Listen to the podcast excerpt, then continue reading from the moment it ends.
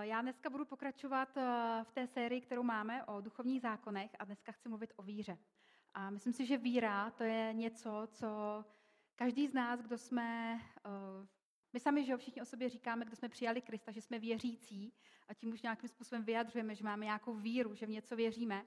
Ale věřím tomu, že víra to je určitý takový aspekt nebo taková ingredience toho, opravdu, když člověk odevzdá svůj život Bohu a, a žije ten život víry, prostě zakouší víru, možná praktikují nějakým způsobem, jak kdy, snažíme se možná každý den, jak kdy, prostě v jakých situacích, v jakých okolnostech, ale věřím tomu, že každý z nás se prostě ve víře učíme růst a že chceme růst a chceme prostě jít nějak dál a, a, a je to takové tajemství toho duchovního života, je to takový duchovní zákon, který si myslím, že neustále objevujeme a, a Pán Bůh nám v tom chce pomoct, protože to, je to něco, co funguje v jeho království. A já bych dneska chtěla začít jedním příběhem z Bible. Dneska toho budu více číst, takže pokud máte tady své Bible, své přístroje nebo cokoliv, z čeho si čtete Boží slovo, tak si to můžete nalistovat nebo otevřít nebo cokoliv. A začnu, začnu příběhem z Lukáše ze sedmé kapitoly. Od začátku, od prvního verše. A tam se píše, když to všechno svým posluchačům pověděl, odešel do Kafarnaum. Tam měl jeden setník otroka. Na němž mu velice záleželo, ale ten byl na smrt nemocen. Já se hnedka tady u toho začátku chci zastavit, protože mm, když to všechno svým posluchačům pověděl, co jim vlastně řekl? Co jim vyprávěl? O čem víme, že, se tam, že, že tam mluvil? Co jim všechno řekl? Tady tahle ta pasáž, v podstatě tady ten příběh je o tom, nebo začíná vlastně ta kapitola tím, že vlastně Ježíš, on v té kapitole předtím, on dokončil své velké kázání, kázání nahoře. A on vlastně se stoupil z té hory, odchází a v podstatě se vrací zpátky do Kafarnaum. A v tom svém velkém kázání on v podstatě představoval, nebo představil to, co jsou klíče od Božího království. A myslím si, že to byly důležitý důležitý principy, který, který prostě Ježíš tam vyučoval ty všechny lidi, kteří tam prostě přišli, kteří tam byli. A pak se, pak se píše dál, že teda odchází, on jim to všechno řekl a odešel do Kafarnaum. Co bylo město Kafarnaum? Pro Ježíše to byla taková centrála, nebo bylo to v podstatě takové sídlo jeho služby, prostě ústředí jeho služby. On tam přebýval a vlastně odsud pak vycházel na ta různá místa, kde dál, kde dál sloužil a, a dělal ty své zázraky a vyučoval a tak dále. Ale Kafarnaum, když byste se podívali na mapu Izraele, nebo pokud jste tam byli, tak uh, mnozí z vás tam byli, to vím, uh, tak uh, vlastně Kafarnaum to bylo město, které leželo na, na severozápad od Galilejského jezera. A tady tohle město, to bylo centrem všech možných oblastí života. Bylo to centrum obchodu, bylo to centrum prostě společnosti, bylo to centrum všech obchodních cest, eh, centrum cestování. Eh, žilo tam hodně lidí, byl tam rozvinutý rybí trh, protože to, bylo, to, byl, to byl jeden z průmyslů, kterému se tam velice dařilo. Prostě Kafarnaum to bylo město, kde jste chtěli být, když jste chtěli být prostě u všeho. Když jste chtěli být prostě v centru všeho. A když jste chtěli mít nějaký vliv možná na danou kulturu, když jste chtěli ovlivnit co největší množství lidí, tak vlastně to bylo to místo, kde, kde prostě jste měli být v Kafarnaum. A Ježíš vlastně tady z toho města si učinil takové své sídlo, takové, takové centrum té svojí, svojí služby. A ještě než tam úplně, eh, než tam došel, tak vlastně jsme četli, že tam měl jeden setník otroka. Tady u toho bych se taky chtěla zastavit. Setník. Kdo to byl? Kdo to byl ten setník? v té době Izrael vlastně spadal pod římskou nadvládu. A setníci to byli lidé, kteří byli ustanovováni v jednotlivých městech a regionech a vesnicích, aby vlastně dělali v základě dvě věci. Oni měli dohlížet na, na takový klid a pokoj prostě v té dané lokalitě, nad kterou, kterou prostě měli jakoby hlídat nebo kterou měli spravovat. A druhá věc, kterou vlastně ti setníci dělali, bylo to, že vybírali daně. A myslím si, že nikomu, kdo tam bydlel v tom městě, tak se nelíbilo to, že nad nima tam prostě dozoruje někdo úplně z jiné země, prostě nějaký, nějaký říman a ještě ke všemu, že, že bude od nich vybírat peníze. To si myslím, že prostě nikomu, nikomu se to nelíbil, nelíbilo. A tady ten setník měl otroka a píše se v Bibli, že na němž, na němž mu velice záleželo, ale ten otrok byl nemocný na smrt. Ten setník měl sluhu. Možná v dnešní době by se mohli říct také nějakého otroka. V té době otrokářství bylo prostě legální. Dneska samozřejmě to není, ale tehdy, tehdy to bylo něco normálního. A takže, takže tady ten setník měl nějakého sluhu, měl nějakého otroka, který, který prostě dělal to, co mu ten setník řekl, prostě sloužil mu a tak dále. Na tom prostě nebylo nic neobvyklého, ale to, co bylo neobvyklé tady v tomhle tom příběhu, bylo to, že ten setník, o ním je napsáno, že mu záleželo na tom jeho otrokovi. Že mu záleželo na tom jeho sluhovi. Ale proč? Bylo to zvláštní, protože jakýkoliv sluha nebo otrok, to byl prostě někdo, kdo přišel, odvedl svoji práci, možná odešel, když onemocněl, prostě byl nahrazen někým jiným, umřel, prostě tak šel pryč, nebo byl dán pryč, nebo cokoliv, prostě byl pryč, nahradil ho někdo jiný. A ti setníci, oni v podstatě většinou neměli žádný vztah k těm svým otrokům, k těm svým sluhům. Prostě byl to někdo, kdo, měl, kdo byl najat na nějakou práci, kdo měl prostě plnit rozkazy, příkazy a tak dále. Ale tady, tady bylo něco zvláštního, protože čteme o tom setníkovi, že on si vážil svého sluhy. A když budeme číst dál ten příběh, tak tady se píše, když ten setník uslyšel o Ježíšovi, poslal k němu židovské starší a žádal ho, aby přišel a zachránil život jeho otroka. Ti přišli k Ježíšovi a snažně ho prosili, je hoden, abys mu to udělal. Když tady to čteme, tyhle ty verše, tak eh, v tom opravdu můžeme vidět něco zvláštního, něco neobvyklého. Vidíme tady ty židovské starší, kteří v podstatě by ani neměli mít rádi toho setníka. Protože to byl někdo, kdo prostě přišel z nějaké jo, prostě z té římské nadvlády a tak dále, ale oni přesto, oni jdou za Ježíšem a oni mu říkají, je hoden, je hoden, abys mu to udělal. Je hoden, aby ses o to vůbec zajímal, protože ten jeho sluha, ten jeho otrok je nemocen. Oni říkají, je hoden, abys mu to udělal, neboť miluje náš národ, i synagogu nám vystavěl. Jak často někdy čteme nebo víme o tom, že by někdo jiný než někdo z židovských občanů, lidí, postavil synagogu. A tady ten setník, on dokonce, on není ani žid, a on nechal postavit synagogu, to místo uctívání pro, pro, pro to židovské obyvatelstvo. To taky není prostě něco úplně normálního. A dál vám čteme, oni mu řekli, je hoden, abys mu to udělal, neboť miluje náš národ, i synagogu nám vystavil. A Ježíš šel s nimi. A když už byl nedaleko jeho domu, poslal k němu setník své přátele se vzkazem, pane, neobtěžuj se, vždyť nejsem hoden, abys vstoupil pod mou střechu. Tady to je zvláštní situace znovu, protože tady ten římský pohan říká v podstatě tomu židovskému rabínovi, já nejsem hoden, aby si ty přišel pod moji střechu. Prostě v té společnosti to takhle nefungovalo. Ale tady ten, tady ten římský pohán, on to říká tomu židovskému rabínovi, já nejsem hoden. Tohle taky není úplně normální. On prostě by si mohl myslet, ten setník, že já jsem tady prostě z té, z té římské kasty, já jsem tady ten, který prostě má mnohem větší moc a, a on, by, on mu prostě vůbec nemusel nic říct takového, co mu vyjádřil. Bylo něco zvláštního na něm. A on mu říkal, víš co, počkej, já nejsem vůbec hoden, aby si přišel do mého domova. Přitom on byl z toho společenského postavení prostě někdo mnohem výš. A mu tohle říká Ježíši. On musel pochopit, kdo Ježíš je. On musel prostě vidět, kdo je Ježíš. A pak se tady dál píše, protože jsem se ani neodvážil k tobě přijít, ale dej rozkaz a můj sluha bude zdrav. Vždyť i já podléhám rozkazům a vojákům rozkazuji.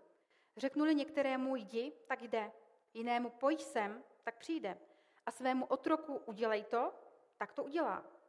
Když to Ježíš uslyšel, podivil se, obrátil se k zástupu, který ho následoval a řekl, pravím vám, že tak velkou víru jsem nenalezl ani v Izraeli.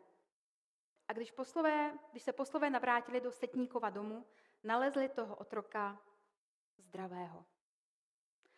A myslím si, že tady se můžeme naučit něco o, o víře od tohohle z toho pohana, od toho římského, římského prostě setníka. Vidíme, že prostě ta jeho situace byla hodně zvláštní. Víme, že on měl Měl obrovský soucit se svým sluhou, kterého vůbec nemusel mít rád, na kterému vůbec nemusel záležet, ale jemu na něm záleží. Jemu prostě záleží na tom, aby, aby se uzdravil a aby byl v pořádku. Ten setník z toho příběhu můžeme vidět taky, že byl štědrým člověkem, protože on nechal vystavit tu synagogu pro židovské věřící. A myslím si, že byl taky hodně pokorný člověk, protože uprostřed toho všeho, co se tam odehrávalo, tak on dokázal říct tu věc, že vůbec není hoden, aby Ježíš přišel do jeho vlastně domu. A na tom skutečně je něco zajímavého. Protože Bible, jak jsem teď četla, tak Bible tam říká, že Ježíš se zastavil v ten moment, otočil se k tomu zástupu, nebo k těm zástupům lidí a řekl, že nikdy neviděl tak velkou víru. Nikdy neviděl tak velkou víru. A to i přesto, že on zrovna vlastně dokončil to své největší v podstatě kázání, kázání nahoře, kde prostě cestoval a viděl mnoho zázraků a učinil mnoho divů a zázraků a, a uzdravoval a tak dále, tak on i přesto, on se otočil k tomu zástupu, který tam stál, který tam byl kolem a on říkal, já jsem tak velkou víru neviděl v celém Izraeli. A je tam o něm napsáno, že se podivil. A když bychom se podívali na řecký význam tady toho slova, podívit se, tak vlastně to, je, to znamená něco ve smyslu, že byl ohromen, že byl udiven, že byl v úžasu.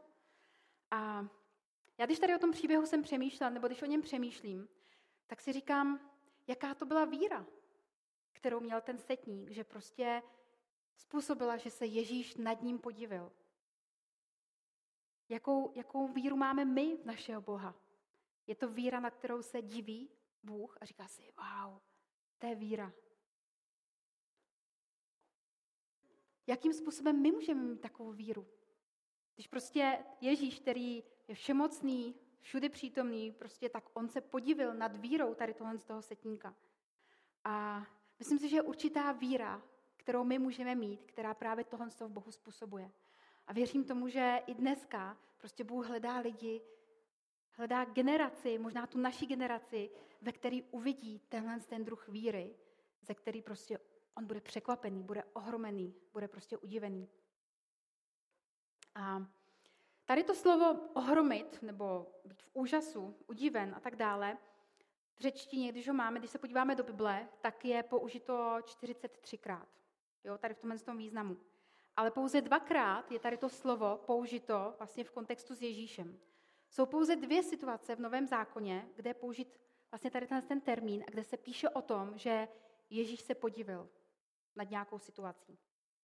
Tady v tom případě, to byl ten první případ, tady napsáno, že Ježíš se podivil nad vírou setníka.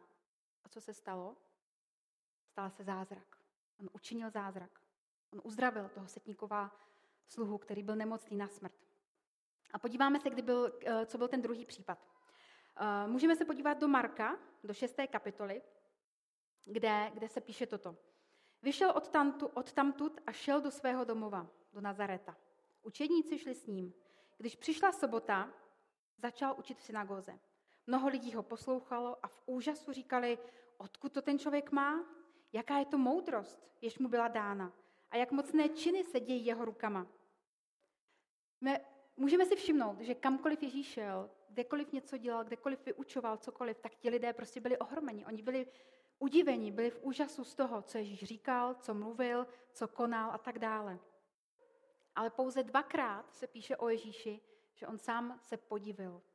A dál tady v tom příběhu se píše, prostě byli v tom Nazaretě a uh, je tady psáno, což to není ten tesař, syn Marin a bratr Jakubův, Josefův, Judův a Šimonův a nejsou jeho sestry tady u nás a byl jim kamenem úrazu. A to jim Ježíš řekl, Prorok není bezecti, leda ve své vlasti, u svých příbuzných a ve svém domě. A teď poslouchejte. Nemohl tam učinit žádný mocný čin, jen na několik málo nemocných vložil ruce a uzdravil je. A podivil se jejich nevěře. Takže jenom dvakrát čteme o tom, že se Ježíš nad něčím podivil. Něco ho ohromilo, něco ho překvapilo. V obou případech vlastně šlo o víru. Poprvé se podíval nad vírou toho setníka a udělal zázrak. Uzdravil ho. Uzdravil sluhu toho setníka. Po druhé se podíval nad nevírou, nebo možná nad nedostatkem víry, kterou měli ti lidé, kteří ho ale moc dobře znali. A nemohl tam způsobit žádný zázrak. A myslím si, že někdy to, co je nám takové známé, s čím prostě máme pocit, že prostě to známe, to je taková samozřejmost, si myslím, že to někdy může být právě nebezpečná věc. Stejně jako město Nazaret bylo nebezpečné místo, protože Co tam bylo za lidi? Tam byli lidi, kteří dokonale znali Ježíše. Čteme tam, nebo četli jsme, že tam byli jeho rodiče, matka, byli tam jeho sourozenci, byli tam prostě lidé, možná se kterými on vyrůstal. A tady ten všemocný Bůh, Ježíš, on tam prostě nemohl učinit žádný zázrak. A zajímalo by mě, jestli, jestli třeba pro Boha někdy není těžší učinit nějaký zázrak právě v církvi, než někde jinde. V církvi, kterou prostě místo, které my bereme tak automaticky, prostě přijdeme do sboru, chválíme, uctíváme, modlíme se, prostě všechno tak automaticky se to dělá. Ale možná někdy zapomínáme skutečně na tu velkou moc, kterou prostě Bůh má, na jeho moc, že může něco učinit, nějaký zázrak, něco takového. Ale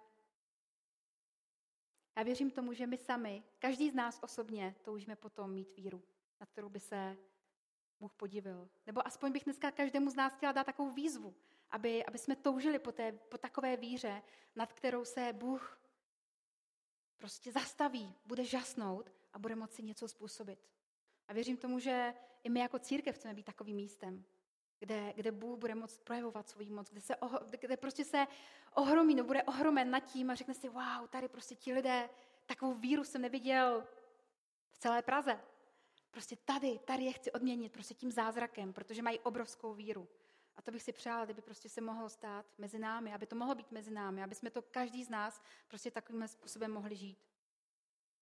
A možná dneska to je právě otázka pro každého, pro každého z nás i pro mě. Jestli chceš mít takovou víru, nad kterou se Ježíš podíví. A bych chtěla říct jenom takové, eh, takové krátké svědectví, takový příběh, stalo se to, stalo se to asi před 14 dny. Eh, jsme teď, někteří víte, že jsme trošku marodili a náš Oliver byl asi tři týdny doma, nemocný, s dvouma antibiotikama, už to fakt bylo, už to bylo nad hlavu všeho. a eh, pak, když prostě jeden den všichni odjeli do školy, do, do školy ráno, tak jako to bylo to jsem si říkala, hnedka bych to měla oslavit něčím. Ale kdo z vás máte děti, tak víte, když prostě je takové to nekonečné marodění, kdy prostě děti furt jim něco a tak dále. A takže Oliver prostě tady po těch třech týdnech šel do školy, no a za dva dny přišel s tím, že, že ho bolí v krku. Já jsem myslela, že už mě asi klepne tehdy. A, a prostě začal ráno, já jsem říkala, ne, prostě zase něco vymýšlí nebo něco prostě a tak. A Uh, nakonec prostě, že už jako jedeme, byli jsme obutý, oblečený, že prostě děti odvezu a on tam udělal doma před dveřma pak takovou scénu, prostě začal brečet a úplně prostě, že mu je zlé, že prostě ho bolí v tom krku a, a to a já v tu chvíli, já jsem měla prostě před sebou celý ten den, věděla jsem, já jsem potřebovala prostě děti odvíst a šla jsem na vlak a jela jsem prostě do Prahy, protože jsem měla nějaký schůzky nadomluvaný, prostě potřebovala jsem prostě celý dopoledne být pryč. A do toho ten Oliver, a tak si říkám, ty prostě tak úplně to ve mně jenom vřelo na jednu stranu, tak jsem prostě řekla, víš co, zvuj si boty, sundej bundu a makej do postele. A celý dopoledne, než se vrátím, tak budeš ležet v posteli. On to udělal, šel bez diskuze. a já jsem pak někdy během dopoledne, prostě, nebo z vlaku někde jsem mu volala, jako jenom prostě co, co dělá a tak. A on říkal, no jo, že, že leží v posteli a že si, že si čte Bibli. A, a že, se, že se prostě modlil, aby ho pán Bůh uzdravil tak mě to docela zarazilo a tak jsem říkala, jo, dobrý, tak mi řekl jenom, co si nějak četl a tak a, a on potom asi další den, myslím, že měl mít uh, trénink fotbalový a pak za dva další dny asi, uh, myslím, že zápas nějaký a tak a Tomáš samozřejmě ten řekl, ne, nikam nejde, bude, když tady dělá scény, bude doma hotovo. A já jsem pak prostě přijela odpoledne domů, to ten druhý den, eh, nebo to odpoledne ještě, říkám, hele, tak co, jako prostě ten trénink, říkám, ne, že dobrý, že prostě jde, jako, že ho nebolí v krku. Říkám, prosím tě, to je nějaký divný, jako a, a, no a prostě on mi začal vykládat, jako jak si četl tu Bibli a že ho prostě pán Bůh uzdravil. A že prostě jde, jako. A co mu na to máte říct?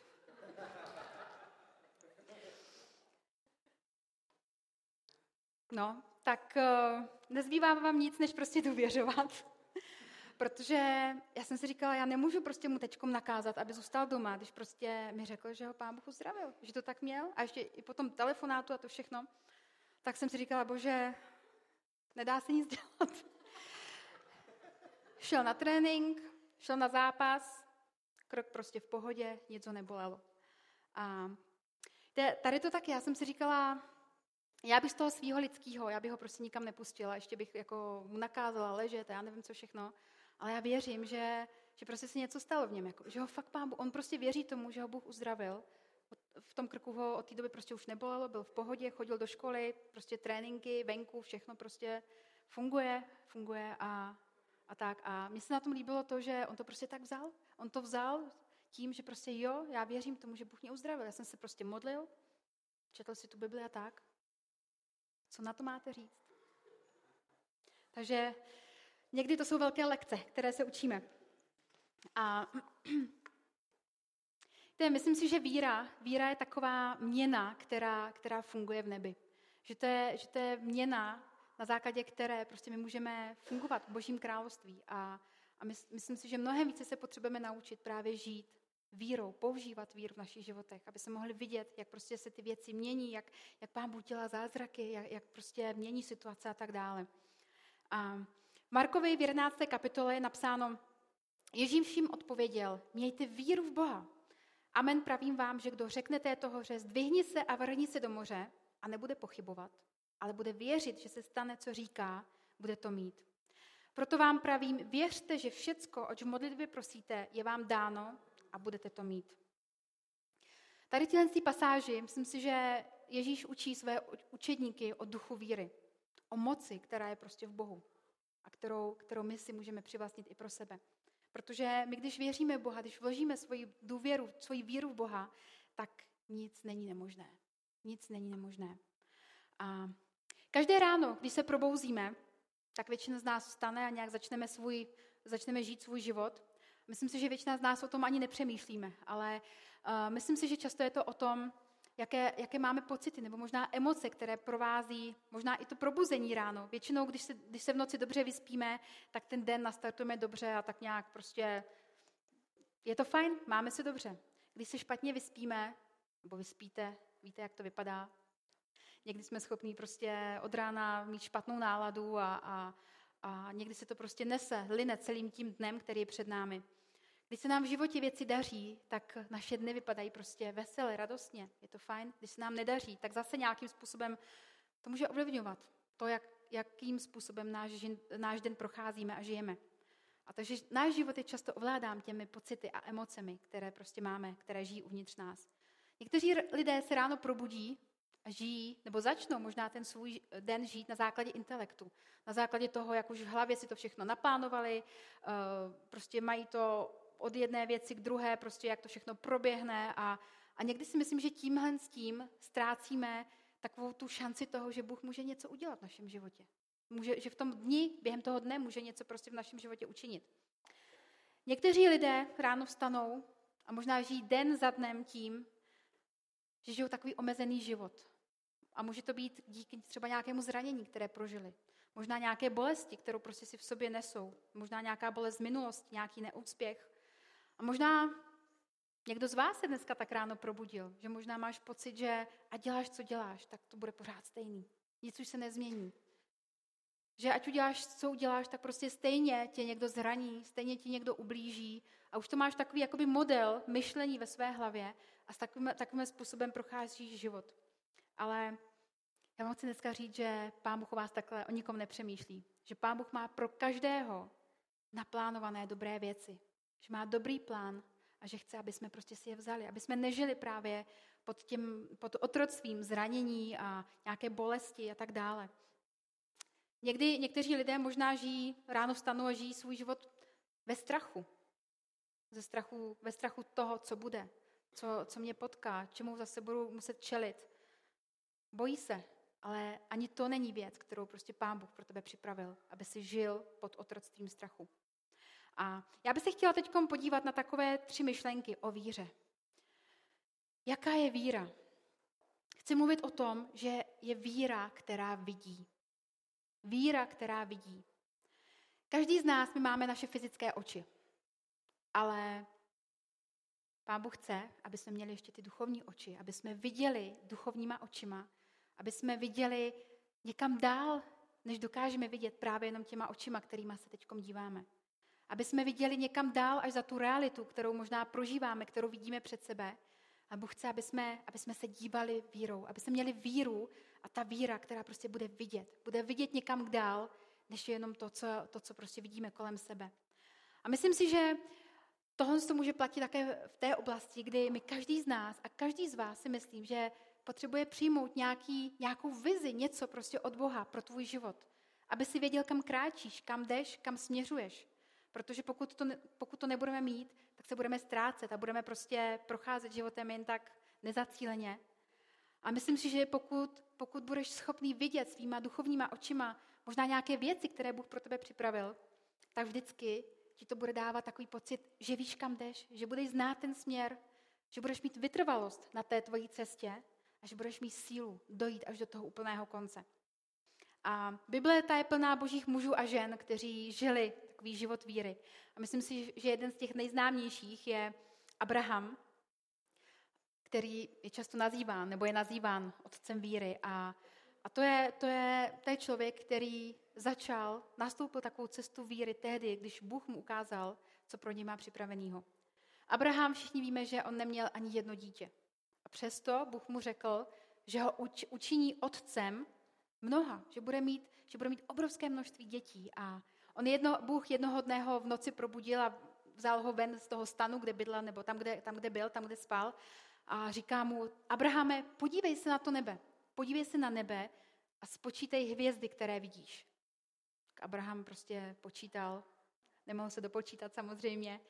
A pán Bůh přitom, když počítal, tak mu říkal, já ti chci dát tolik dětí, kolik vidíš těch hvězd prostě na nebi. A myslím si, že pro Abrahama s těma, těma přirozenýma očima to bylo prostě něco nesmyslného. Ale věřím tomu, že skrze tuhle tady tu vizi, kterou mu Bůh dal, on opravdu viděl prostě to, ten, duchovní, ten duchovní aspekt tady tohle z toho, co Bůh pro něj připravil a on to začal žít. A já si myslím, že každý z nás, jako jsem říkala, by se měli my jsme měli získat takovou nějakou vizi od našeho Boha pro to, co chce, aby jsme v životě dělali, kam, kam prostě, aby jsme šli, že má pro každého z nás připravený nějaký dobrý plán a dobré věci. A potřebujeme prostě začít tím, že ty věci budeme vidět, že se budeme dívat těma duchovníma očima. A já bych chtěla říct ještě jedno takové svědectví tady k tomu. Je to v podstatě, je to v podstatě o mojí mamce. A tady ta věc se ustala před mnoha a mnoha a mnoha lety.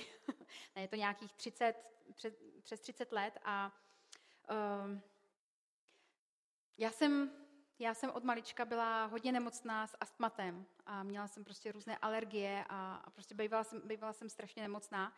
A tehdy uh, prostě ta lékařská uh, prostě mm, věda a všechno prostě nebylo tak vyvinuté, že jak je to dneska. A já jsem prostě mývala strašně často astmatické záchvaty a tehdy prostě se to řešilo tak, že rychle se dítě muselo naložit do auta a rychle ho odvízt někam do nemocnice. A já si vzpomínám, když eh, naši mi vyprávěli, že já už jsem prostě eh, kolikrát byla na pokraji toho, že už jsem skoro nemohla dýchat, už jsem byla celá modrá a oni vždycky na poslední chvíli mu dorazili do nemocnice a tam prostě mě probrali a, a zachránili a tak. A, a tohle se dělo několik let, kdy prostě jsem měla astma, ty astmatické záchvaty, plno různých alergií a uh, naši, nebo vyprávěli mi naši o tom, že prostě bylo plno lidí, kteří se za mě modlili. Byli to prostě lidé z církve, byli to pastoři, byli to faráři, byli to prostě vedoucí, ale, ale v podstatě nic se neustále nedělo. Pak dokonce uh, primář prostě na, uh, na té alergologii tehdy tak navrhl našim, jestli by jsme prostě, jestli by nepomohla, aby jsme jeli i k moři, že to by mi mohlo prostě na ty průdušky pomoct a tak, tak jsme tehdy jeli do Bulharska na tři týdny, celá rodina, tak to bylo, to bylo special hodně. Ale ani to nepomohlo. A ty problémy prostě se pořád táhly dál a dál. A já si pamatuju, že mě bylo tehdy možná nějakých sedm, sedm let možná. A úplně mám v hlavě, no, před očima uh, ten den, kdy, kdy jsme byli u mojí tet někde v Brně a tam jsme prostě byli v pokojíčku a já jsem zase tam jenom ležela prostě a byla jsem nemocná prostě. A, a tehdy moje mamka, a tam se mnou byla, povídali jsme si nějak a myslím si, že to byla to byl nějaký obraz nebo najednou něco, co ona viděla, ne těma přirozenýma očima, ale těma duchovníma očima. Ona mi tehdy říkala, víš, já si myslím, že možná, kdyby si teď dala svůj život Ježíši, kdyby si přijala Ježíše do svého srdce, tak věřím tomu, že on pro tebe má nějaký zázrak.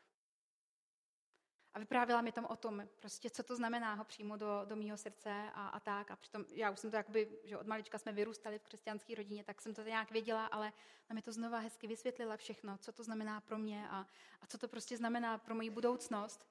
A já jsem tehdy, ten den, tam jsme se spolu modlili, já jsem dala svůj život Ježíši a já jsem byla v tu ránu uzdravená.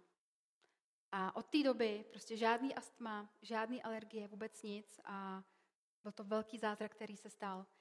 A myslím si, do dneška prostě na to vzpomínám a přemýšlím prostě o té mojí mamce, že já si myslím, že ona musela mít něco, ona musela prostě něco vidět těma duchovníma očima, že prostě když, když něco, když něco jakoby já udělám, že prostě něco se stane. A myslím si, že ona musela mít velkou víru, když mi tohle to řekla, protože uh, všichni víme, když prostě nějaké takové věci říkáte dětem, tak uh, nevím, nevím co, by, co by se stalo, kdyby mi to řekla, já bych dala svůj život Bohu a jak by Bůh by nic neudělal. Tak, jo, prostě přes ty roky, kdy se tolik lidí za mě modlilo, nic se nestalo. Ale tahle, tahle chvíle a prostě něco se stalo. A já do dneška, do dneška prostě vidím, že mamka v tom měla obrovský kus víry. A myslím si, že pán se podíval na tu její víru, protože musela mít i odvahu mi tohle to říct a fakt stal se prostě velký zázrak. Takže víra, která vidí, my potřebujeme vidět těma duchovníma očima. Nejenom těma fyzickýma, přirozenýma, ale duchovníma. Druhá věc, víra, která mluví. Ježíš řekl, mluv k této hoře a řekni jí, zdvihni se a vrhni se do moře. A když nebudeš mít pochyb ve svém srdci, to, co řekneš, to je to, co dostaneš. V našich slovech je obrovská moc. Ve tvých slovech je obrovská moc. A v přísloví je napsáno, že v moci jazyka je život i smrt, kdo ho rád používá, nají se jeho plodů. My každý sám za sebe se rozhodujeme, jaká slova budeme používat. Jestli to budou slova, která povedou k životu, kdy budeš pozbuzovat, pozvedat, budovat, motivovat. A nebo jestli to budou slova, která povedou ke smrti, kdy budeš prostě zhazovat ostatní, možná ponižovat, mluvit negativně a tak dále. My sami se rozhodujeme, jaká slova budeme používat. Jestli ta, která vedou k životu, anebo ta, která vedou k smrti. A já si myslím, že, jak jsem říkala, naše slova mají obrovskou moc. A možná bych mohla použít takovou matematickou rovnici. Já jsem v matematice nikdy nebyla kdo jaký expert, ale tady to si myslím, že je docela jedno, jednoduché. My, když si vezmeme naše slova, která, která mají velkou moc, a když si vezmeme Boží slovo, které má ještě větší moc, Bůh, když promluvil, tak on stvořil celý vesmír, celý svět. A když my skombinujeme tyhle dvě složky, naše slova, Boží slovo, když to spojíme, tak si myslím, že vzniká obrovská víra. Ohromná víra, která může něco způsobit. Takže víra přichází skrze vidění. Víra přichází skrze to, nebo roste skrze to, když prostě mluvíme, když promlouváme. A třetí věc, víra, která pevně stojí. Myslím si, že to je taková třetí ingredience, kterou potřebujeme, kterou potřebujeme prostě pěstovat a nějak se na ní zaměřit v našich životech. Protože věřím tomu, že naše víra bude mnohem více růst, když budeme vidět, když budeme opravdu mluvit a když budeme stát. A co tím myslím? V Efeským, v Efeským eh, v 6. kapitole napsáno, a tak, bratři, svou sílu hledejte u pána v jeho veliké moci. Oblečte plnou boží zbroj, abyste mohli odolat ďáblovým svodům. Nevedeme svůj boj proti lidským nepřátelům. Tady se zastavím. To možná někteří lidé, nebo někdo z vás, nevím, někdy se zaměřujeme na naše nepřátele, možná vidíme nepřítele v vašem šéfovi v práci. Možná vidíte nepřítele v vašem manželovi, manželce, nebo v rodičích vašich, vašich partner, vašeho partnera. Ale to nejsou naši nepřátelé. Protože nepřítele máme pouze jednoho a tím je Satan. A ten přichází, aby kradl, aby ničil, aby zabíjel. A, takže my nevedeme, budu číst dál ten, eh, tu pasáž, my nevedeme svůj boj proti lidským nepřátelům, ale proti mocnostem, silám a všemu, co ovládá tento věk tmy, proti nadzemským duchům zla. A proto vezměte na sebe plnou boží zbroj, abyste se mohli v den zlý postavit, na odpor, všechno překonat a obstát. Tvoje víra je mocná, když ji vyznáš svýma ústama. A to se spojí s tím božím slovem a potom se může dít něco velkého. Tvoje víra je schopná vidět tam, kam tvoje přirozené oči nevidí.